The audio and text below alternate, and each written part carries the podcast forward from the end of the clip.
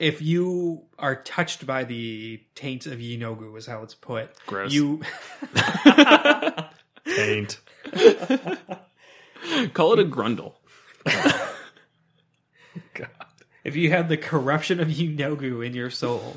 Welcome to Monsters and Multiclass, your weekly Dungeons and Dragons fix. I'm Kevin Odie, I'm Jared Bornicle. And I'm Will Milden. and we'll be hanging out with you for the next hour to talk about anything and everything D&D related. This week we're looking at the Monk Sorcerer Multiclass, and then the Gnolls, stretched between the basic rules, the Monster Manual, and Volo's Guide to Monsters. So there's a lot here. So stick around and listen up.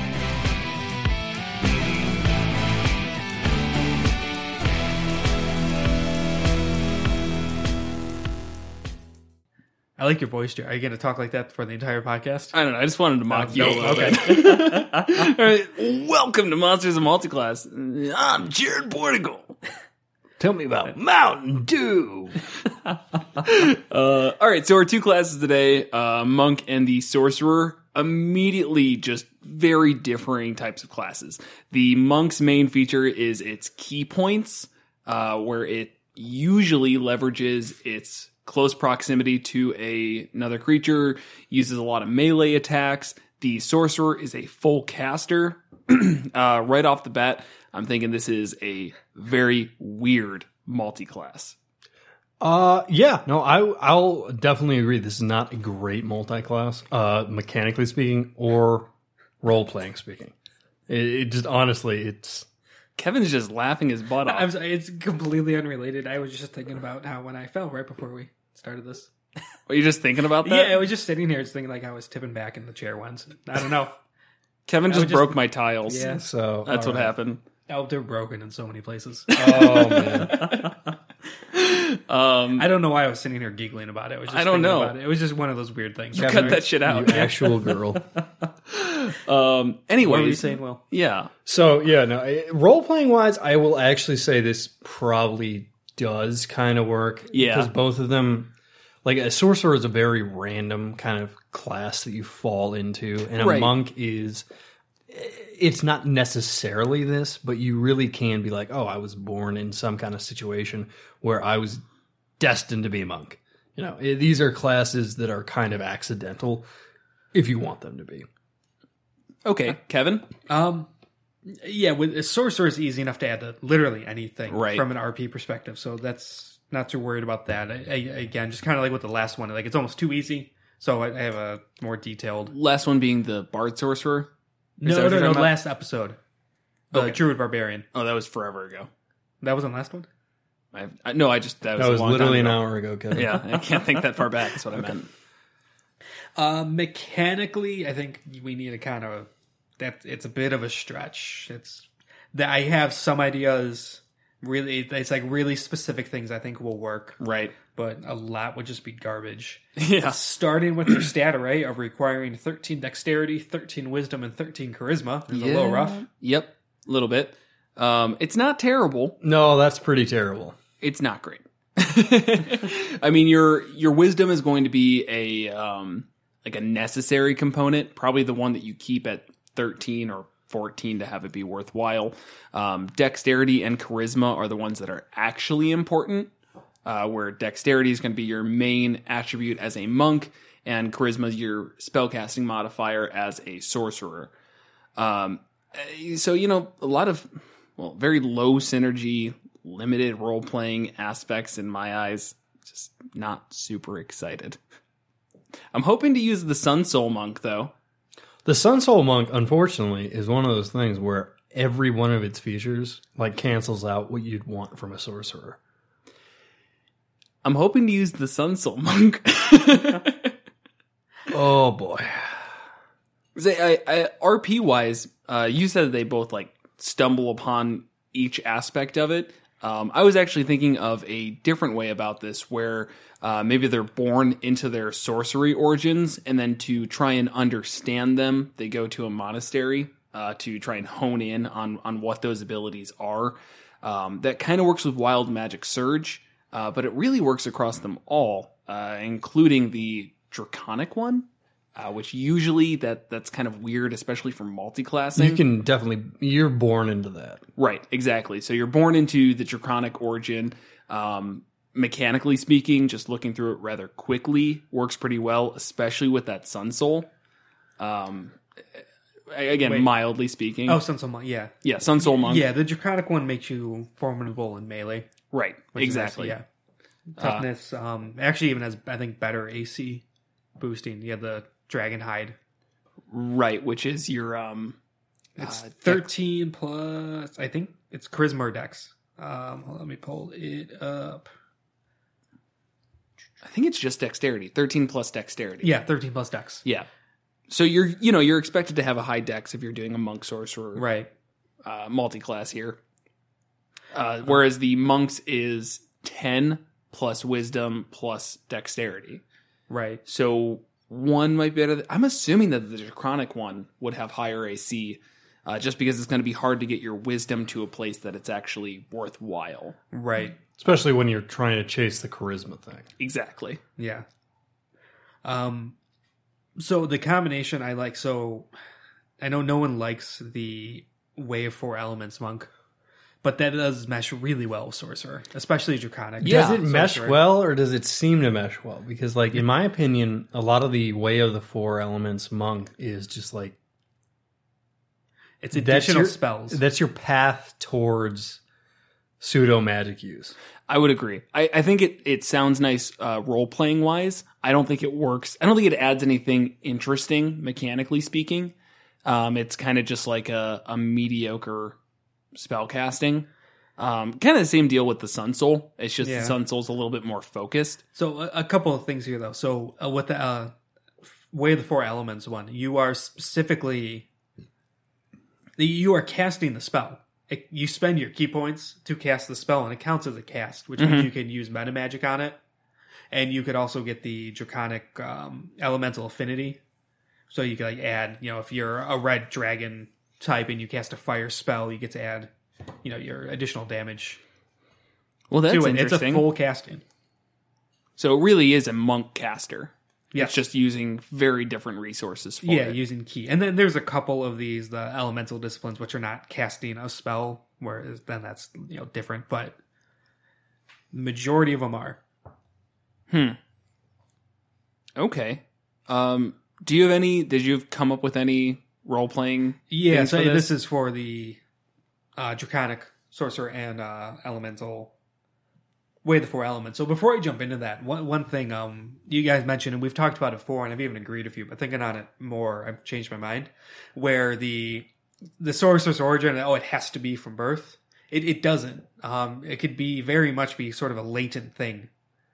yeah, And it that, doesn't. that manifests itself later in life Yes. through events or whatever reason. Correct. It, when we say from birth, it's more of like a bloodline thing. It doesn't mean that you're born and immediately start shooting fire out of your Right. eyes. It's not Uh, the Incredibles. Exactly. It's more of like, you know, maybe when you hit puberty or when you become an adult, Yeah, whatever or it is. some event brings Yes, it alive. yeah, and like you may some- not even be aware of it. Exactly, exactly. So Yeah. I'm yeah, I I know we have said before that it's a from birth thing. I think the way that we really meant that was it's a birthright. Uh, whether or not Mm-hmm. it comes out at birth, it probably doesn't. Right. The real the real distinction though is like you cannot really choose to be a sorcerer. Correct. Correct. Right.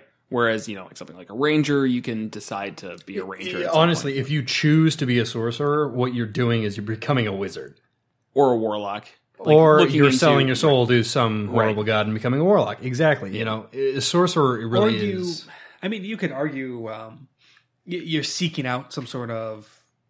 You study it, and that's kind of wizardly, but you, you specifically seek out unstable magic powers as an, an experiment to try to Okay. kill yourself with it. You team up with someone else um, within like the fluff of the player handbook.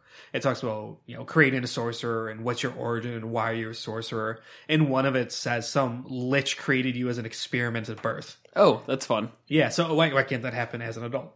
Yeah. No, it's it's you're something right, you but at out, the yeah. same time, like it's like jumping into a pit of radioactive spiders. Yeah, And Hovin's like nine times out of ten, you're just gonna die. Right, but we're not here to talk about the failed experiments. We're here to talk about the one tenth that actually worked out well. Yeah, what's your PC uh, backstory? Uh, failed experiment.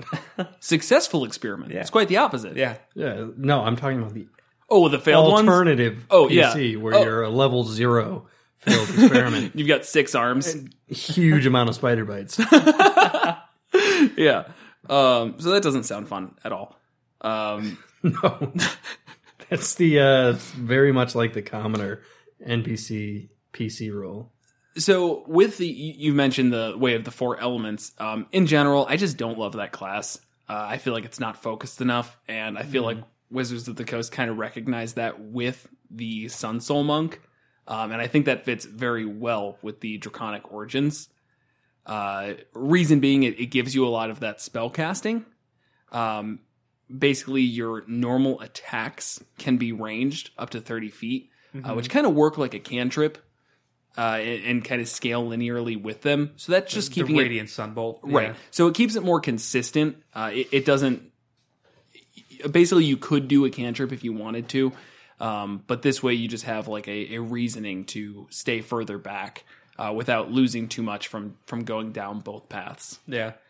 I know, I would still argue Way of the Four Elements multi-class with sorcerer so they get the benefit of meta magic and the draconic elemental thing and other boosts like that to their spells could be pretty beneficial. Yeah. They might might be enough to bring that class. It's one of those edge. classes that is very, very, very weak in its own regard. Right. So if you're boosting it with meta magic, that might make it worthwhile. Yeah. Right. So in terms of RP for that, so I'm picturing a secluded village, and they're they they, they don't they kind of have this reverence for dragons. They're interested in them. They they almost worship them in a, in a way, but they're, they're very rarely visited by them. They're kind of left to their own devices. Um, each generation, an individual born in this village, as they come to a certain age, manifests these draconic traits. They're draconic sorcerer, essentially, and they are heralded as, as the leader of this village, and they're very important and all that. Okay. Um, after a few generations of it being missing, they've started to learn that these this these draconic traits may not manifest themselves automatically. It has to be coaxed out of these people or this individual. And so all the children for generations now are gathered up and they're trained in the way of a four elements monk. They they master the elements much in the way a dragon masters the elements because all the dragons line up to an element Right.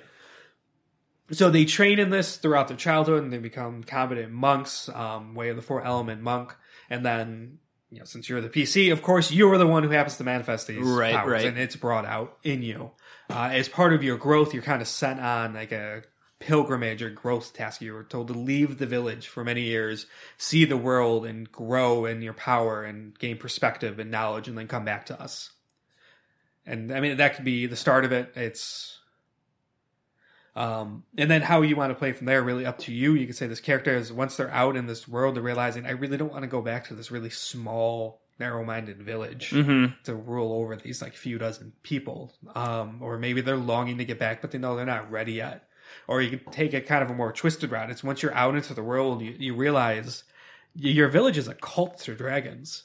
and like you, you you start learning about how these other places operate. And it's like there's a lot of really weird stuff going on. They would Right. sacrifice people, and you, you grew up with it. You thought it was normal. And you're like, no, that's not normal. Oh, and you also a- learn like the chromatic dragons are not nice. They're evil, but like you don't differentiate. This village doesn't differentiate between the metallic and the chromatic dragons. Okay. So you'd be easily be swayed to evil. It's like shit. Now what do I do? Hmm. That's interesting. I like that. I, I like that a lot. Uh, and that does work well with Way of the Four Elements because then you're not really uh, uh, with in con- contrasting to the Sun Soul where you're kind of shoehorned into the uh, fire dragons. This is like you can kind of choose what element you would like to stick to. Uh, which I think is a, an interesting way to go about it. Sticking to an element is always kind of a, a cool idea in my head for for D and D. Right. Uh, that doesn't play out well most of the time Unless you're a Phoenix sorcerer. unless you're a phoenix sorcerer which again is just fire there's just so many ways to go down the fire path but there's not a lot of ways to go down the other ones um, but you know maybe you finally have a use for that water whip no It's now an action, not a bonus action anymore. yeah yep that was updated in the errata Yeah. But yeah, no, I I like uh, what you were saying, Kevin. Mm-hmm. Like the idea of kind of a cult mindset fostering these sorcerer monks. I think that would be something that would actually arise in situations like this. Generally speaking, a sorcerer, you know, not really choosing what they are, but a monk can be subjected to it. You know, it's like you're going to become a monk. You don't really have an option. You're 12. Go punch a waterfall. Right. Uh, Divine Soul is a sorcerer uh, origin. Um, does that mesh with Way of the Open Hand at all? Uh, it's, it's sixth level, saying starting at sixth level, the divine energy coursing through you can empower healing spells. Whenever you or an ally within five feet of you rolls dice to determine the number of hit points a spell restores, you can spend one sorcery point to uh, reroll any number of those dice once. Blah blah blah blah blah. Um, so would that work with Way of the Open Hand, or is that a no? Because Way of the Open Hand isn't any healing they do is not spell related, even if it's on themselves. Wait, I'm not following. Way of the Open Hand, it's a, the monk class. Yeah. Um, they can do healing, but it's it's only on themselves, I believe. I don't think it's a Is spell. it? Yeah, I not don't a think spell. it's it's not a spell. Okay, so that doesn't work at all. Um, as, as a question, not a not an idea. Um, so I don't think Divine Soul is going to work at all. That's kind of a bummer. Throw that one out Um, because it's otherwise just based around healing. Meh. Not very impressed by that. So in terms of monk, I like Way of the Shadow. Um, Yeah. even just standalone, I think it's cool monk subclass. I then- like the Shadow Step ability you get at sixth level, where if you were in dim or darkness, you could tra- teleport up to sixty feet into dim light or darkness. Right, and I'm assuming you're going to bring up the shadow magic for sorcerer. Yes. Yep. Uh, so though I looked at that as well. Um, really good. Uh, it's one of those weird ones where at uh, level 14 for the sorcerer, you basically get the same ability. Uh, where at 14th level, you gain the ability to step from one shadow into another. When you are dim light or darkness, as a bonus action, you can magically teleport up to 120 feet to an unoccupied space. You see that is also dim light or darkness, uh, which isn't like a huge detractment, just one of those like hard stops normally. Yeah, I mean, you're 14 is pretty high to get to in a definitely, class. definitely, and it is a better ability if you do the the Mm-hmm. shadow magic because that's 120 feet. Right. Um, but that was just something I noticed that those two go well together. Um, Right. It's kind of like League of Shadows shit, uh, where League of Shadows. we are initiated, aren't we, Bruce?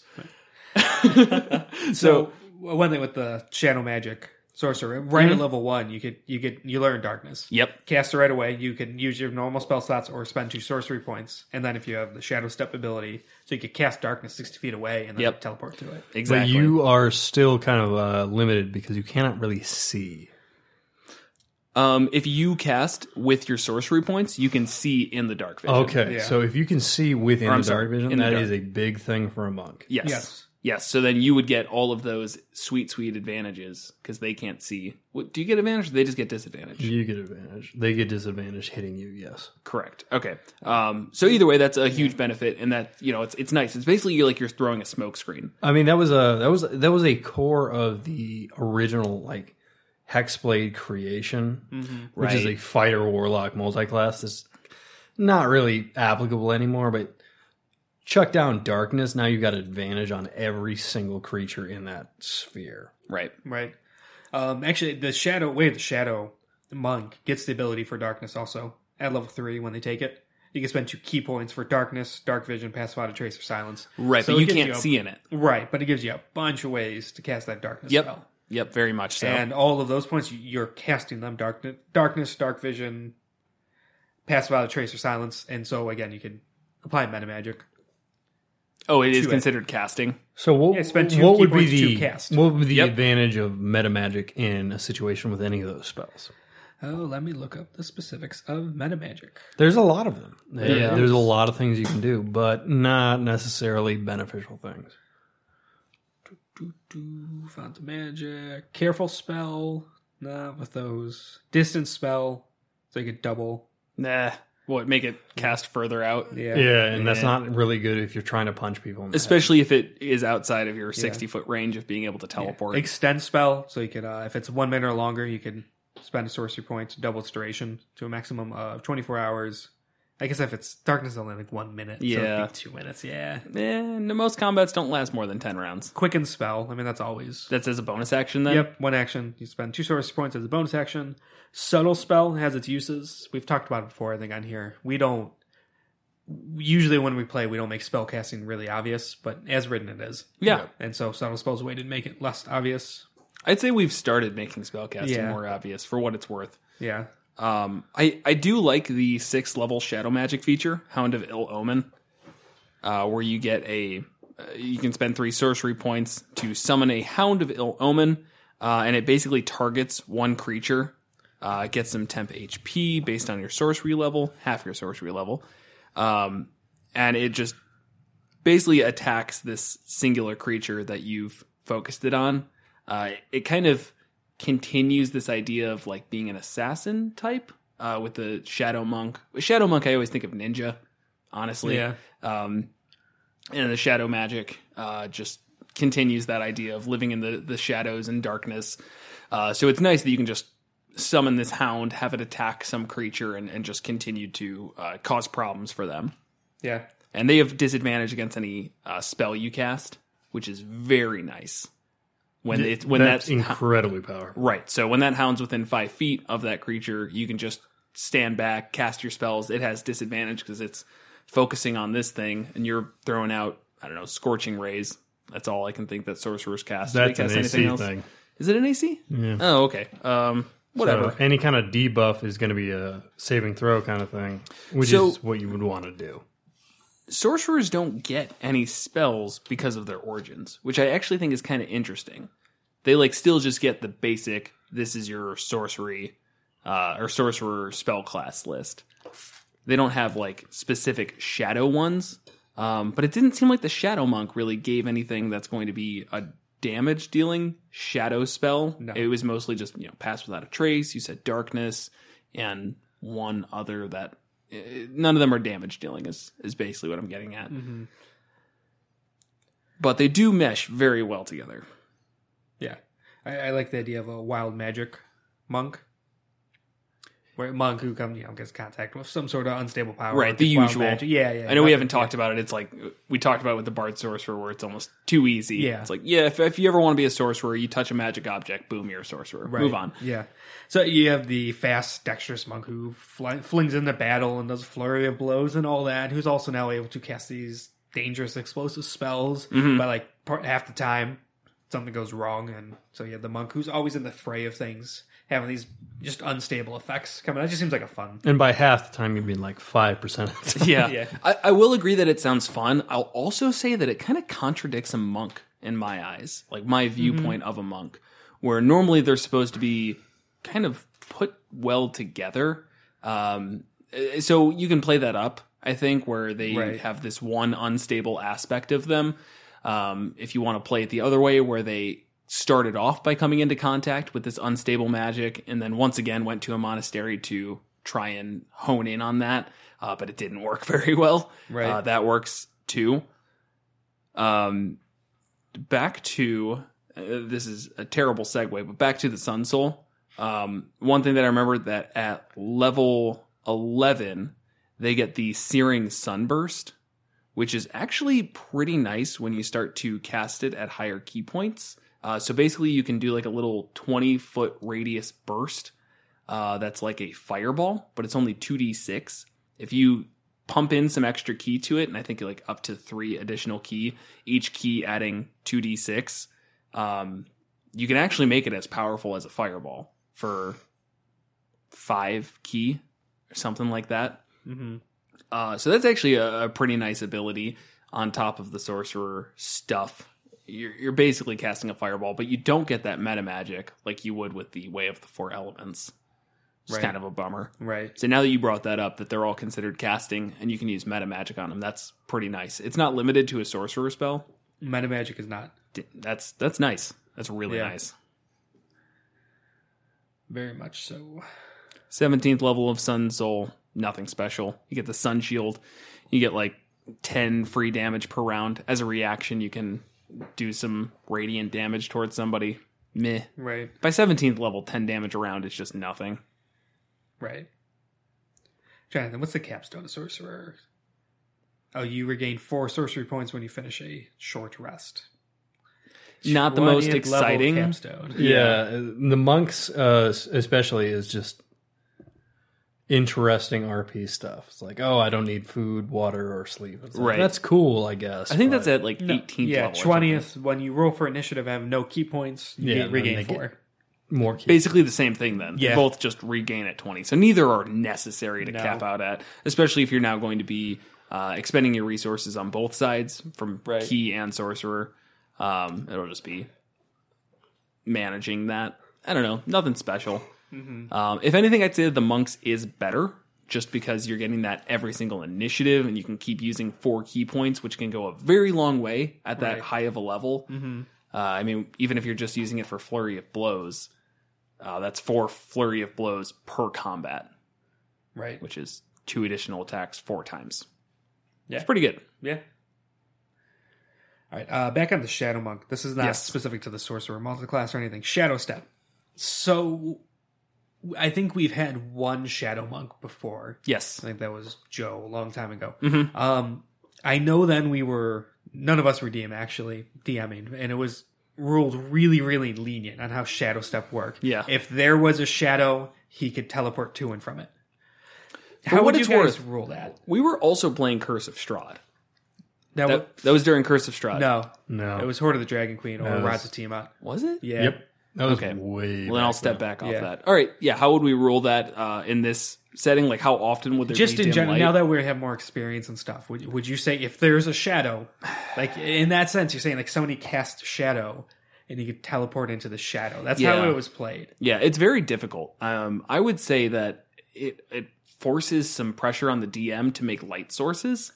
Because I would Yeah. totally, I mean, in a, a perfect setting, uh, you're drawing some terrain and oh, there's some crates right here. Well, you know, if the light source is over here, there's going to be a five foot shadow this way. So if you're in this 10 foot area, boom, you've got a shadow that you can teleport from. And now you have to find another thing like that uh, that you can teleport to. Right. It's very specific. Yeah. Or are we trying to make it come up too much? Because I mean, it says when you're in dim light or darkness, which is I a think that's the core. Yeah, like somebody casting a shadow is not mechanically dim light. If you're Yeah, standing in someone's noon, shadow, yeah.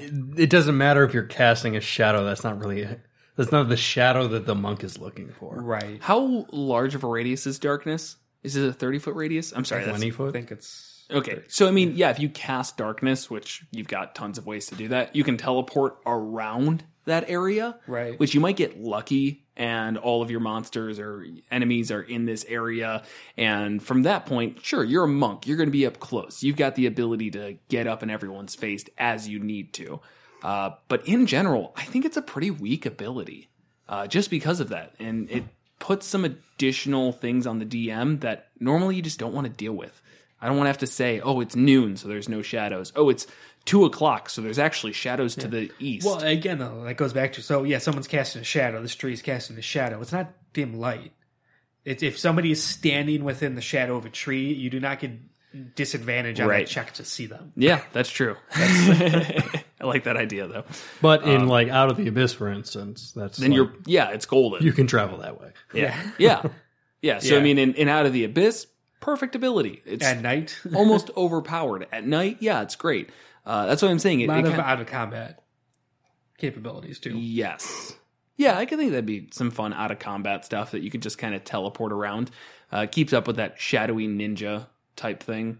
Right. You know, you can just get to a high vantage point and teleport 60 feet over a wall. Yeah, and I think the uh, that, that's like the only thing that you're gonna get with the sorcerer multi-class is if you want a vantage point, the shadow monk is good at finding them. Yeah. Yeah, that's actually a good point. Right. Um, I'm thinking back to that. Uh, um, oh, I don't remember the the episode we were talking about the the one thing that can possess other creatures, like takes their memories. No, it takes their like memories. Oblex. Oblex, thank yes. you. Uh, and we were talking about like you know they put them up on a balcony. Uh, so basically just a balcony. If there's ever a balcony and it's like, oh, that's kind of shadowy. Boom, you can teleport up there, and now you're sorcering spells down from the from the heavens. That's pretty cool. I mean, that's that's not bad. It, it's really just like a free misty step in very specific search situations. Exactly. Um, is that worth multi-classing into? Probably not.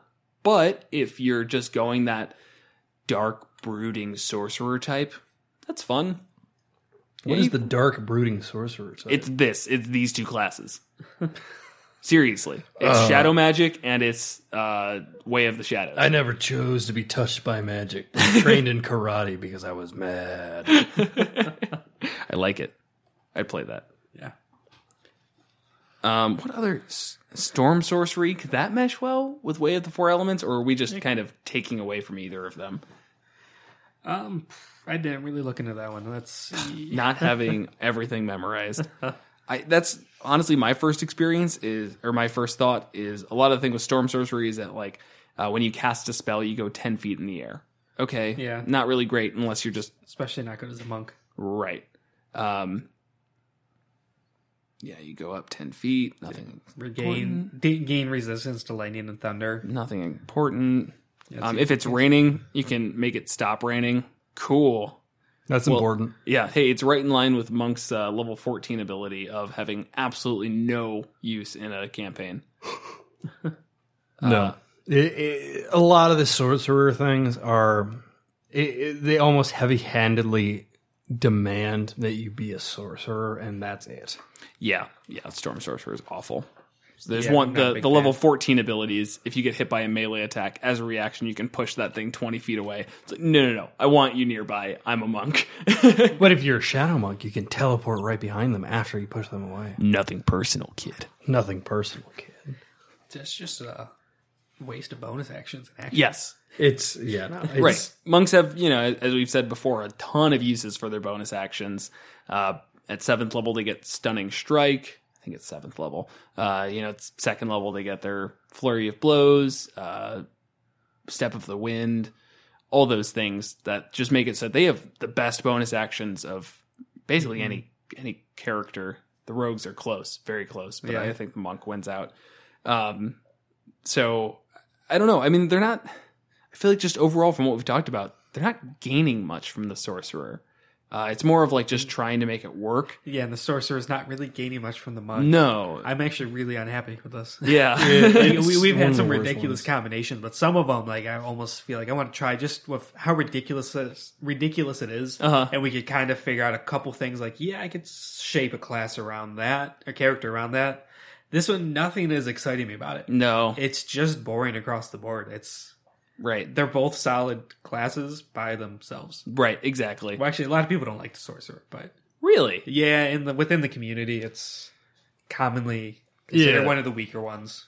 interesting. I think the meta magic is They- very strong ability. Meta, Metamagic is strong, but at the same time, it really they do not have much on a wizard.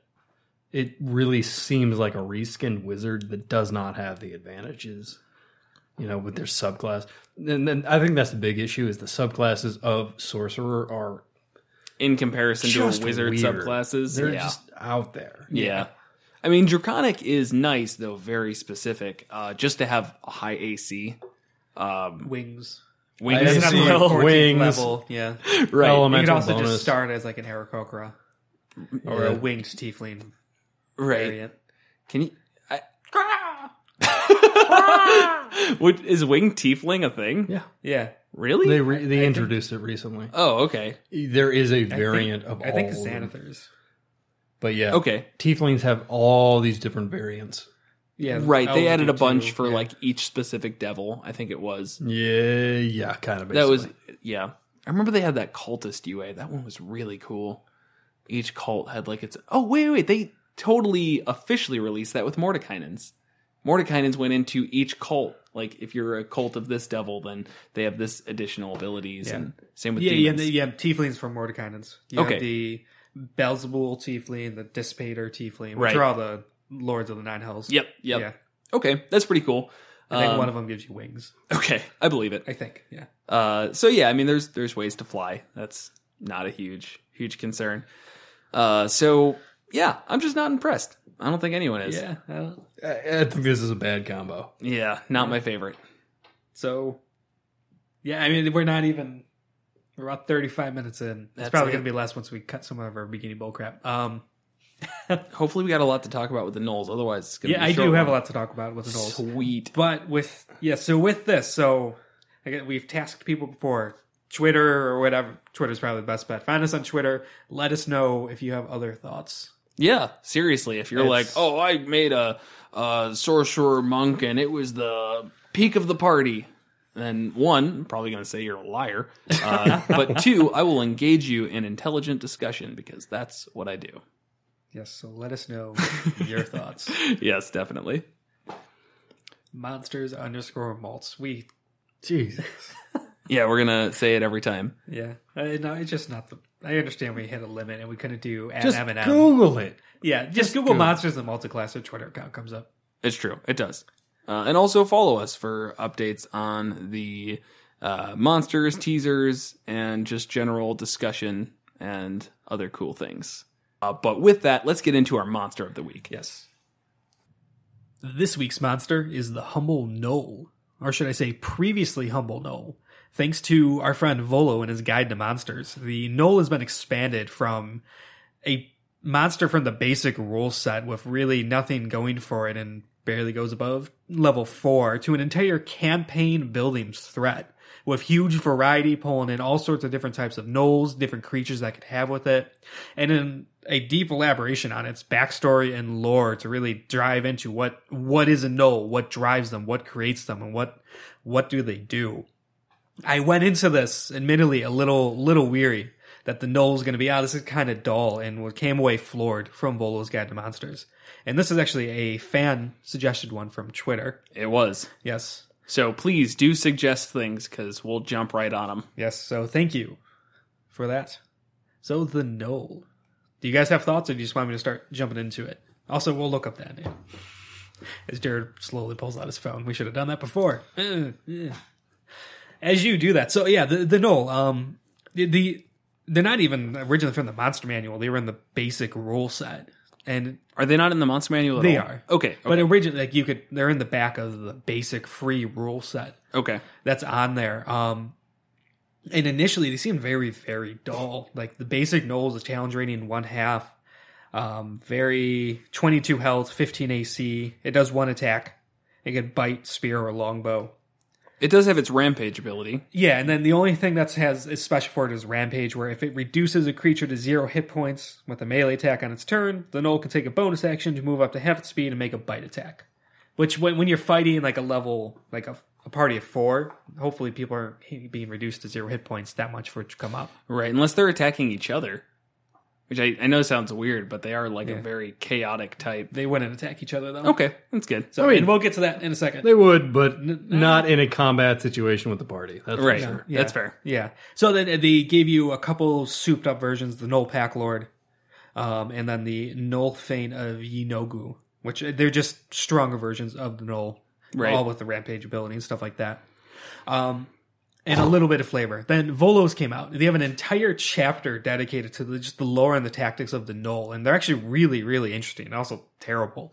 They are essentially spawns of the demon lord Yeenoghu. They're not. They're not just some weird beast that's out there. Um, one point long ago, the demon lord Yeenoghu comes to the material plane, and I really hope I'm saying that right. We'll say you Um, are. Yeah, leaves a trail of dead bodies and just wreckage in its wake. Um, based on his bestial nature, it attracts hyenas who eat the corpses that he leaves behind. And these tainted corpses infect the hyenas who swell and bloat and in a flurry of abyssal, abysmal, abysmal, abysmal, Abyssal? Abyssal magic. Yes, there we go. Abyssal magic. Transform into these gnolls. And that was the first gnolls. And then any gnoll, when it slays a foe, like the so you have these packs of gnolls, which also attract more hyenas. I don't know where the hell these hyenas are coming from. But I don't know. These hyenas just appear around gnolls. I love that idea because like hyenas are savanna animals. Yeah. So it's like I haven't, I don't know of any area in Faerun uh, that is savanna. I've got a map right behind me. Um, maybe the southern portion. Yeah, no, it's either desert or forest. You know, It- Right. It's just one of those like it doesn't really go into it in detail. It's just there's hyenas. They, hyenas show up around. Boom, gnoll- hyenas. Gnoll hunting park. I parties. hate when that happens. Just shut- Hyenas everywhere. Just driving on my commute to work, and it's like, oh shit, there's hyenas following me again. And so, they killed all those people. and then so they'll kill. They'll they'll indulge in with the gnolls, feasting on these slain foes, and become more gnolls themselves. So they populate very very quickly. Right. And the, the gnolls, they're, they're terrible monstrosities of. They're they're abominations of. Pure chaotic evil. Yes. Yeah. The the, the just hunger. That's it. They're they're completely driven by the will of Yi- Yeenoghu, who is a nihilist to an extreme. His his or her, I don't know if Their. words have yeah genders, whatever. Um, Yeenoghu's goal is to just destroy all life. They want to preside over a kingdom of decay and bloated, rotting corpses with no life whatsoever as everything withers and blinks out of existence. That is Yeenoghu's goal. Yeah. And the Gnoll embodies this. Yeah, I get that feeling sometimes. Where you're just like, man, I really wish I could just rule over a pile of corpses. You know, you're just like waiting in line for, I don't know, pizza or something. you just think, wow, if there was no. If lines- everybody was dead, I would Yeah. be much happier. Yeah, I would have my pizza forever ago. I'd also have to make the pizza myself, but, uh, you know, I got time. Nobody's requesting anything from me. Win some, you lose some. Win some, you lose some. Um, for what it's worth, I did look it up, and it was Jesse the DM. Jesse underscore the underscore DM. So thank you for the suggestion. It was great. We're gonna keep on moving. Yes. Sorry for the delayed delayed shout out. Yeah, so no Gnolls fight with the fight with this just unbridled frenzy and hunger. Um, they consume everything they kill, every living thing they kill, and actually, real interesting is specifically what sati- satiates them is killing and consuming intelligent creatures. Oh, So they're driven to raid villages, and Right. towns, and caravans, and stuff like that. They, they can't be reasoned with. Um, I know a lot of times we kind of like to go that route with these like kind of monstrous Right. type races and stuff. Like, oh, maybe they kind of have their way of things. Let's make this a Melora dilemma. No, Gnolls, no, not at all. the moral dilemma is how badly do we slaughter them after? right. Yeah, and you can't even leave one alive because if you leave one alive, it's probably going to get killed. A hyena's going to feast with it. Right. There's two Gnolls. yep. Boom. Just keeps going like that. And 80 hyenas come out of nowhere and feast with Hey, them. I heard you were killing gnolls. What the hell are you doing, man? This is not Central Africa.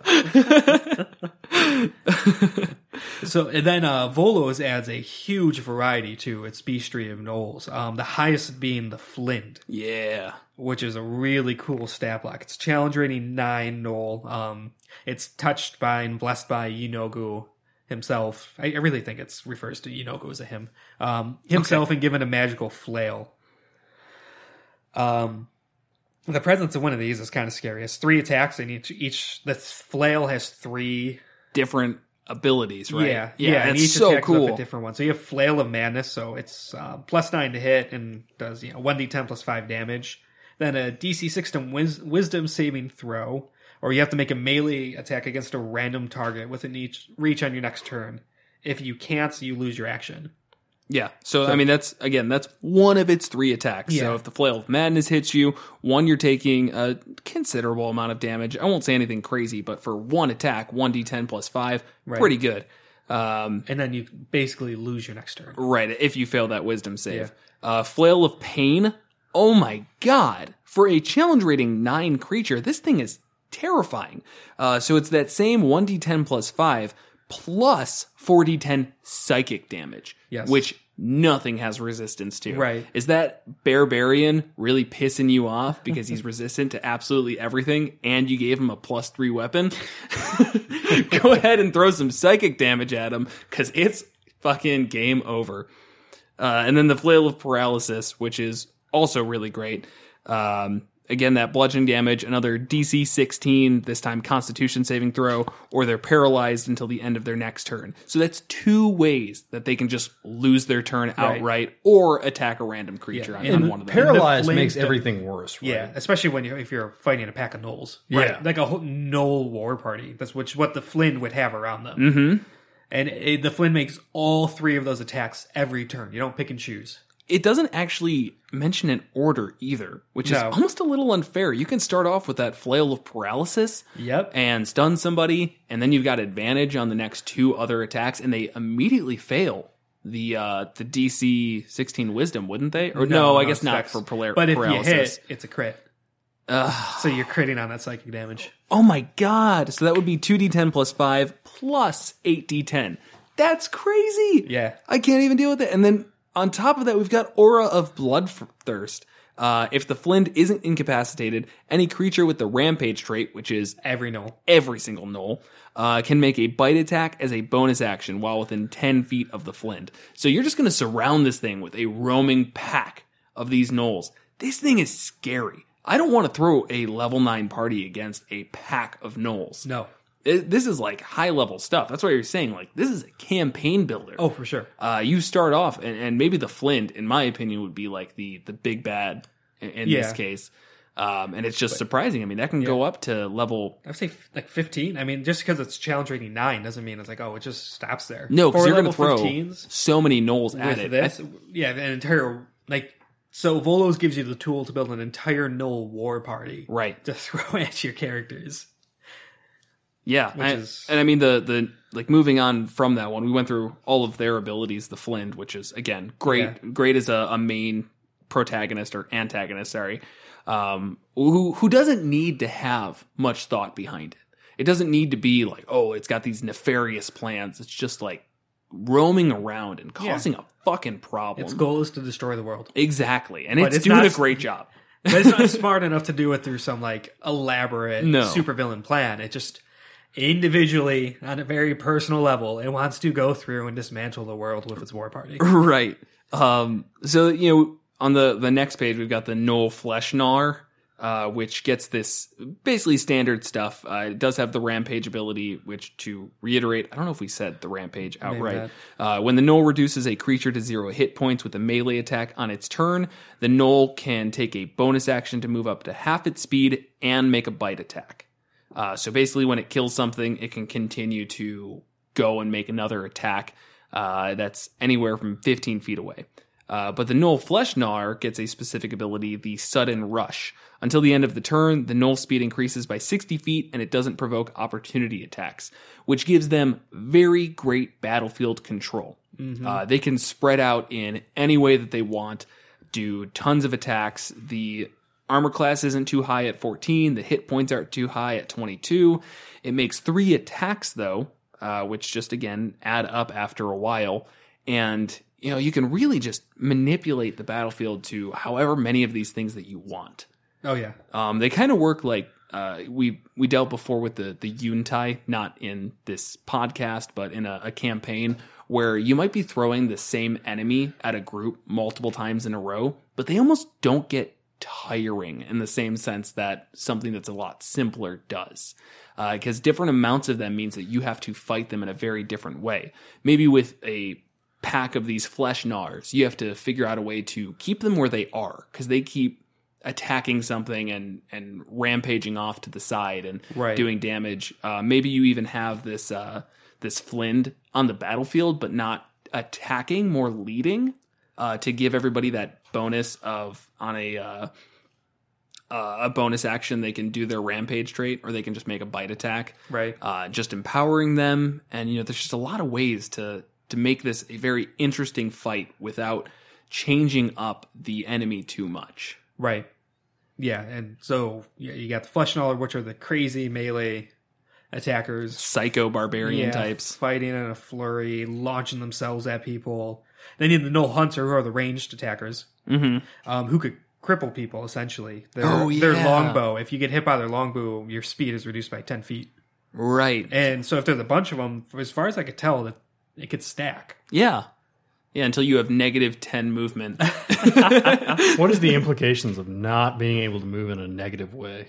Do you like just sink back into the earth, return Yes. to Mother Gaia? well you have to like if you moved uh you know 10 spaces in any direction you have to just move back that way it like rewinds time All right, that's actually a physical potential for the gnolls. It's like Okay. rewinding time via gnoll hunters.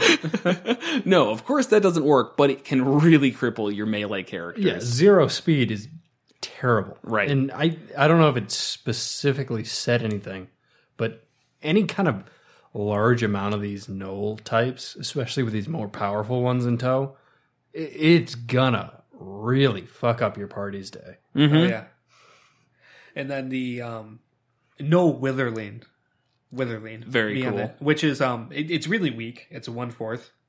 Um, the image of it's really cool. It's kind of like this skeleton gnoll with some matted fur still on it. I, I love the flavor of it, where it's saying if the gnoll warband is not encountering sentient beings to eat, entities to eat, um, they, they, they start going hungry, they start starving, and so they will turn on each other and slaughter and eat the weaker ones. But when they do that, they make sure the bones stay intact and then perform rituals, um, invoking Yeenoghu, who then raises these their bones back to life to continue fighting in the war party. Right. And they're like just weird little skeleton boys that hang around. They don't eat, they don't do anything besides just kill. Right. Uh, they're too dumb to do anything besides swing a club. Again, they don't do a ton of damage. Uh, I think it's their their vengeful strike that makes them once again another interesting thing that you can throw at it. Uh, in response to a gnoll being reduced to zero hit points within 30 feet of the Witherling, the Witherling makes a melee attack. So it makes them like even though they're very weak, very important to kill first. Uh, because you can have a whole group of these witherlings and you kill one of them and now tons of them get a bonus action attack Right. where they can just come and beat up on whoever killed that gnoll and that keeps happening and happening and i mean if you throw five of these gnoll witherlings and each of them is getting this reaction Right. that's annoying Yeah. that's really annoying as Oh, a yeah. pc uh, so it just makes them a very big focus uh, where usually you would like to uh, take those dumb hits from the the weaker beings and focus on whoever the the big bad guy is um, it just makes them a very big focus Right. And then, so that's just the specific gnolls, like the gnoll archetype, um, monster type, humanoid, parentheses, gnoll. Then with the war party, there's, you could have non gnolls with it. Um, Really? since- yeah, since the gnoll, their spawns essentially, they're spinned off of a demon lord. It is not uncommon for demons to be part Ugh. yeah. Um, so there's I, I I didn't go into enough detail to point out the specific ones, but every demon within the Monster Manual and Volos has a little uh, paragraph of lore, and they'll explain kind of what demon lord they're attached to. And there, there's a good handful of them attached to Yeenoghu. right There is one though, um, the Sh- Shoosuva, um, which is really cool looking. oh it's like a It's little like a demon wolf. hyena. yeah i guess it is more of a hyena Yeah, let's say a demon dog yeah. Well, that's specifically hyena. That's Oh. why it's attached to Yeenoghu. hyena dog Yeah, hyena and yeah, demon. Will send these things Taking a step to back. protect like the Flinds and like the high level, high, high ranking, and so it's challenge rating eight, 110 hit points. oh god Yeah, okay. damage resistances to cold, fire, lightning, bludgeoning, piercing, and slashing. Non magical means. what Can't be charmed, frightened, or poisoned. Um, yeah, it has the rampage ability like everything else, and then it has uh, two multi attacks where it could bite, and then it has tail like a stinger tail, like a scorpion, uh, which plus seven to hit. The first of all, the bite does 40, 10 plus four. oh my That's an god average. That's twenty six damage average. yeah Yeah, plus seven to hit. And then the stinger tail is a 15 foot range, does 2d8 plus 4. And then you need a DC 14 con save or you become poisoned. And this special type of poison also paralyzes you. Oof. You can repeat the saving throw at the end of each of its turns, ending the effect on itself. Yeah. Yeah, okay, that's crazy. Yeah. Um, you're totally right. This could be level 15, no problem. Yeah. I think a, a Flind and, and what is that called again? A sh- Shoosuva. Shoosuva. Okay, a, a Flind and a Shoosuva uh, together, Yeah. uh, that's crazy. I mean, Yeah. they're both challenge rating 9, challenge rating 8, and then you're expecting other gnolls on top of it. That's a tough fucking fight. Yeah. And oh, then- I'm excited. Yeah. And then and out of the best, you remember when I threw that uh, kind of gorilla demon at you guys? Yeah. That's another one that's connected to Yeenoghu. It's just like this unbridled rage just wants to. Damn. Yep. Yeah, I mean, this just keeps Yeah. the the campaign itself isn't going to have any of these uh, deep moral quandaries that we usually like to touch on. Uh oh. Yeah, you, you Kevin put up a finger. Can. It's so it's not going to be driven from the Gnolls. There's not going to be question. Oh, should we try and work with this Gnoll war party that's ravaging the land? Like, no, we should kill them. Yeah. By by what means? You know, you could very you could set it up where this keeps growing. They keep multiplying in number. It's becoming really unable to be managed, and they start splitting up and s- taking different villages, and you have to decide who you're going to save, how you're Oh. going to direct it, how you're going to fight them. Yeah, yeah. you could that's fair. definitely make it interesting and add some morality issues to it and like what sort of tactics you could have a devastating type aoe sort of long range you know siege type tactics on these gnolls descending on a village but it's also going to destroy the village right. you know Yeah. so what, what what route do you go Okay, so no moral quandaries in whether or not you kill them or anything. Just more of like the additional damage is done. Yeah, no. With- the there's a lot of Gnolls, the Gnolls are very binary. Right. They are bad.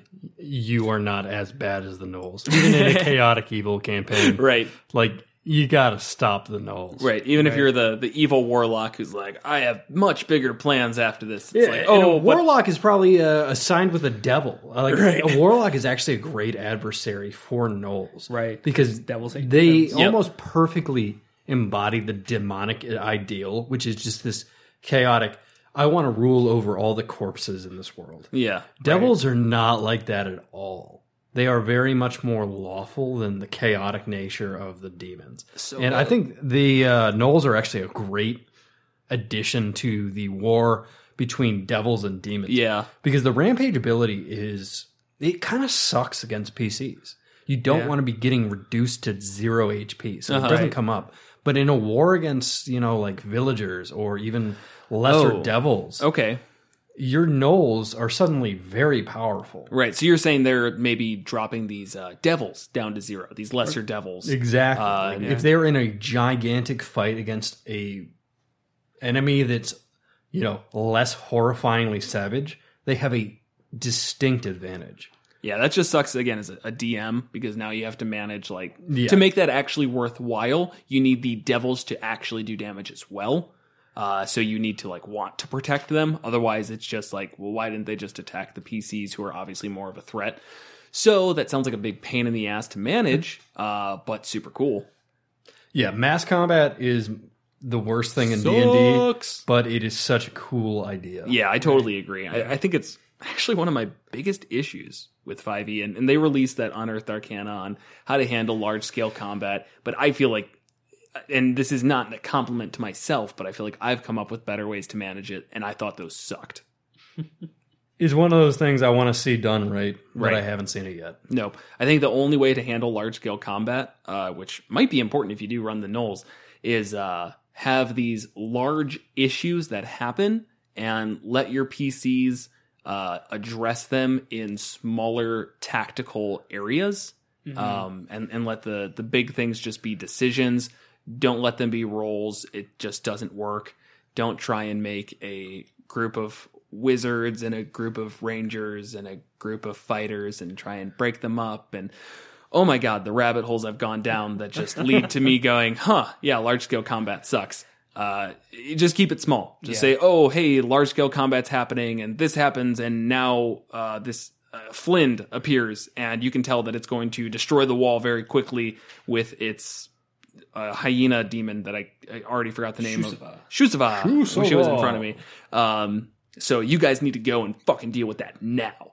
You know, that's that's fine. That's the way you handle large scale combat is big things are happening, but you need to deal with the little to influence the battle. Right. And then a whole nother thing with this I haven't brought up yet is cultists to Yeenoghu. Right. Um, Ugh. they're Yikes. they're rare, but they exist, and it's there's if you are touched by the taint of Yeenoghu, is how it's put. Gross. You Ain't. Call it a grundle. God. If you have the corruption of Yeenoghu in your soul, Okay. you innately recognize others the same way. So if you are a cultist mm. to Yeenoghu, you could approach Gnolls. They will not. They will. ta they'll take you and they'll let you fight with them. That's fun. Yeah, and then so a cultist to Yeenoghu is going to be completely insane. Right. You're getting into like the. You know, really pushing the boundaries. I'm putting some fucked up shit in your campaigns. Right. These are the people who will f- forego their weapons to rip someone apart with their bare hands and eat them raw and alive, and then festoon whatever is left around the room and dump the remains of the body in their family's home. Like, What the fuck, Kevin? Did you just come up with that on the fly? yeah, What's wrong with you? yeah. Our DM is a sociopath. you know, just weird stuff like uh, bathing in their blood and ripping apart your enemies and Tearing out their fingernails. What the hell, man? Uh, but yeah, you're totally right. The the cultists, and on top of that, I know the cultists have stat blocks. Uh, I'm sure because they just have general cultists with usually some reflavorings based on the Yeah, and demon they. Mordenkainen's. There's the whole in that first chapter about demons versus devils. Right. When and the area goes into demons, there's a whole so good. Yeah, so good. it is really read good. it. Everybody Yes, read it. yes. There's a whole chap part of the first chapter that goes into uh, the cultist to each demon lord, Right. And what sort of boons they'll get, and a bit adjusting their abilities to fit them, and how to roleplay them. So you, you could really build up this whole Yeenoghu cultist Mm-hmm. that goes in with these gnolls. Um, and it was even talking about it's rare for a cultist to be a leader of these gnolls. But if there's a particularly intelligent and cunning one, Yeenoghu Ooh. will allow that person to keep somewhat of that part of their mind Uh-huh. while still having that bloodlust, and they are put in the leader of this warband. So, So that's a whole campaign building. Yeah. They got their Flind, their left hand man of the Flinds. uh-huh, who has its left hand man of the Just left hands Shoo-shoo all the way down. right? left and right. Hell, the Flind can have four of those things. It doesn't like there's no, No, limit on them. Yeah, no, totally. Um, Yeah. I'm imagining now a uh, a Gears of War type situation uh, with the first game. Did you guys play Gears of War? Everybody Yeah. played Gears. Okay, just making sure. There's General RAAM, uh, and he reminds me of the Flind. Uh, and then you have uh, Queen Myrrah, who's like the actual cultist who's leading everything. Uh, with the Kryll, I guess, being the Shoosuva. It doesn't really matter. That's a really uh, that metaphor is stretching beyond its breaking points. the but Kryll. Yeah, that doesn't matter. Uh, but I, I like the idea of just uh, I don't know. I, I just loved Gears of War. it was an all right game, I guess. the first one was fun. Um, but yeah, I mean, it's it's a just terrifying and alien presence. Yes. I, I agree. I, I think um, you know taking away the original stat block of the cultist, or not taking away that's the wrong word, but building on top of it to the point that it's almost unrecognizable, uh, and you've got yourself an very powerful uh, big bad evil guy right. that I'm I'm excited for. Let's make a Gnoll campaign, guys. That, that that's a great escape hatch. What you mentioned was the smart Gnoll leader. It's like Gnolls are that, the biggest issue with Gnolls is they are boring in their morality and their goals. Right.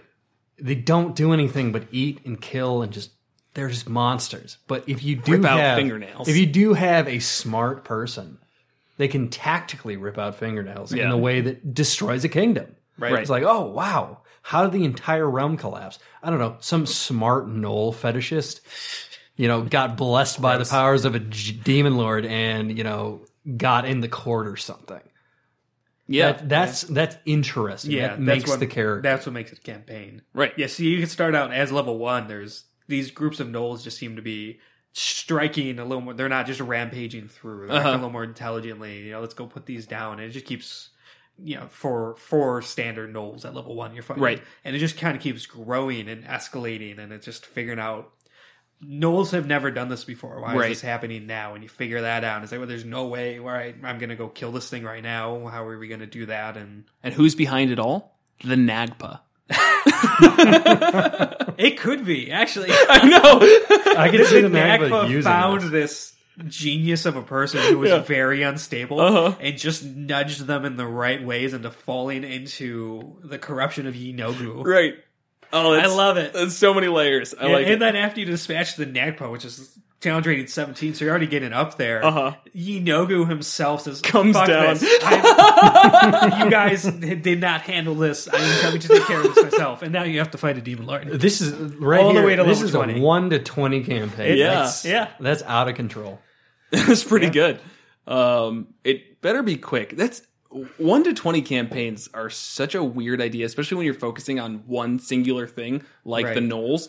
Uh, because even though I said like, oh, it's a monster that you can keep fighting and it's not going to get boring, it's going to get really fucking boring if you're fighting it from one to twenty, where it's like, okay, this is the yeah, exact well, that's same why you kind of slowly dole out the other things mixed in, and there's also um tons of room for character building. yeah, it's also saying like ghouls are very common to Oh my god. go with gnolls just because you know they, they just want to eat everything, and the gnolls kind of recognize that and will leave them alone. oh yeah. Um, hyenas, Yeah. uh, trolls. Even I I don't know much about. I know like what a troll is. I don't know Right. much about their lore, and apparently they have a very similar mindset to the gnoll. Oh. and so they'll go together. Okay. Yeah, I've always gotten the impression that the trolls are just kind of ridiculously evil types. Right. Yeah. Same. Yeah, Um, yeah. Um, and that- then you could even have um, it- it's saying so the gnolls have no interest in treasure and valuables, Right. So they'll go through a village and kill and slaughter and eat everybody, and then leave it. Right. So you have opportuni- opportunists, factions, and stuff following behind these gnoll warbands, like the Nagpa. I mean, that's Yeah. basically exactly what the Nagpa actually, did. yeah, yeah, the yeah, yeah. Nagpa funding his own political campaign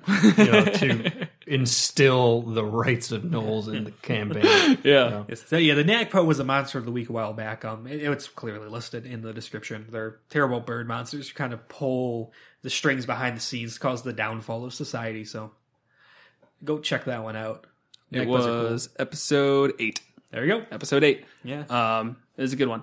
So yeah, I mean, I, I know that sounds dumb, and it, not dumb. It doesn't sound dumb. It, it almost fits too well. Um, but that would just be a really interesting twist. And we were kind of talking about when we talked about the Nagpa, like how would these things lead these uh, crusades to destroy villages and whatnot? And if if the thing was they're pushing the gnolls towards where they want uh, history and information and knowledge, right. hey, that that lines up perfect.